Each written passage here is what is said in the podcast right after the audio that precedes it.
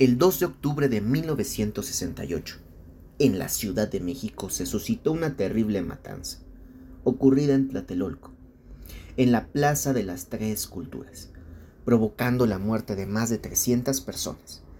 Así fue la brutal culminación de delitos que podrían ser considerados contra la humanidad, perpetrados desde el gobierno de aquel presidente Díaz Ordaz en nuestro país en contra de los estudiantes a lo largo de ese año, caracterizados por las detenciones masivas, arbitrarias e ilegales que se realizaron durante este periodo y por la planificación detallada y el alto grado de entrenamiento de las fuerzas represivas que participaron en estos hechos.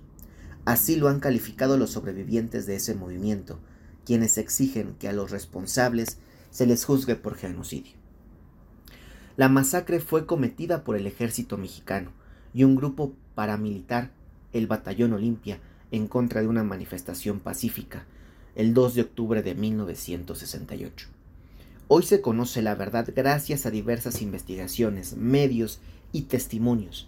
Aquel día el ejército y el batallón Olimpia, identificados por portar un guante blanco, pusieron en marcha la operación Galeana, con el fin de detener a los miembros del Consejo Nacional de Huelga, órgano de dirección colegiado creado el 2 de agosto de 1968 por miembros de las escuelas en huelga, especialmente por estudiantes de la UNAM, del Politécnico Nacional, el Colegio de México, la Escuela de Agricultura de Chapingo, la Universidad Iberoamericana, la Universidad La Salle, México, Escuela Normal de Maestros, Escuela Nacional de Antropología e Historia y otras universidades del interior de la República.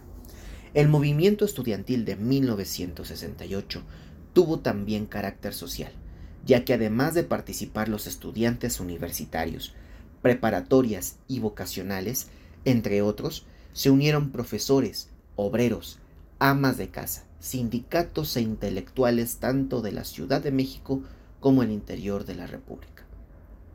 Ese día los estudiantes expusieron seis demandas de las cuales eh, tenían consecuencia en eventos violatorios de los derechos humanos por parte de la policía y las Fuerzas Armadas desde el inicio de la protesta estudiantil. Según ellos, particularmente en respuesta a la ocupación militar y policial de planteles escolares bajo la justificación que encontraban en la riña entre alumnos de la Vocacional 5 y la Preparatoria Particular Isaac Ochoterena, las complicaciones más graves de estas, de estas riñas. Las demandas que se consensuaron y expusieron ese 2 de octubre fueron Número 1. La libertad de todos los presos políticos. 2. La derogación del artículo 145 del Código Penal Federal. 3. La desaparición del cuerpo de granaderos. 4. Destitución de los jefes policíacos Luis Cueto, Raúl Mendiola y A. Frías. 5.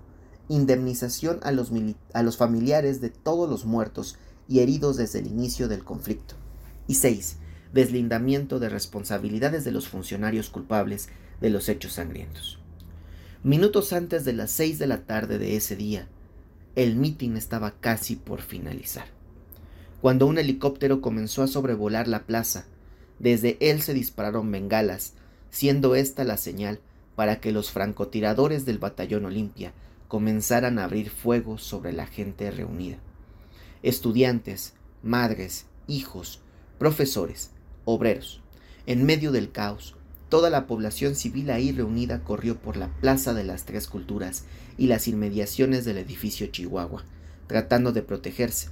Manifestantes que lograron escapar del tiroteo se refugiaron en los departamentos de los edificios cercanos pero esto no lo salvó del ejército, ya que sin orden judicial los soldados irrumpieron en cada uno de los departamentos para capturar a los jóvenes que se habían ocultado en ellos.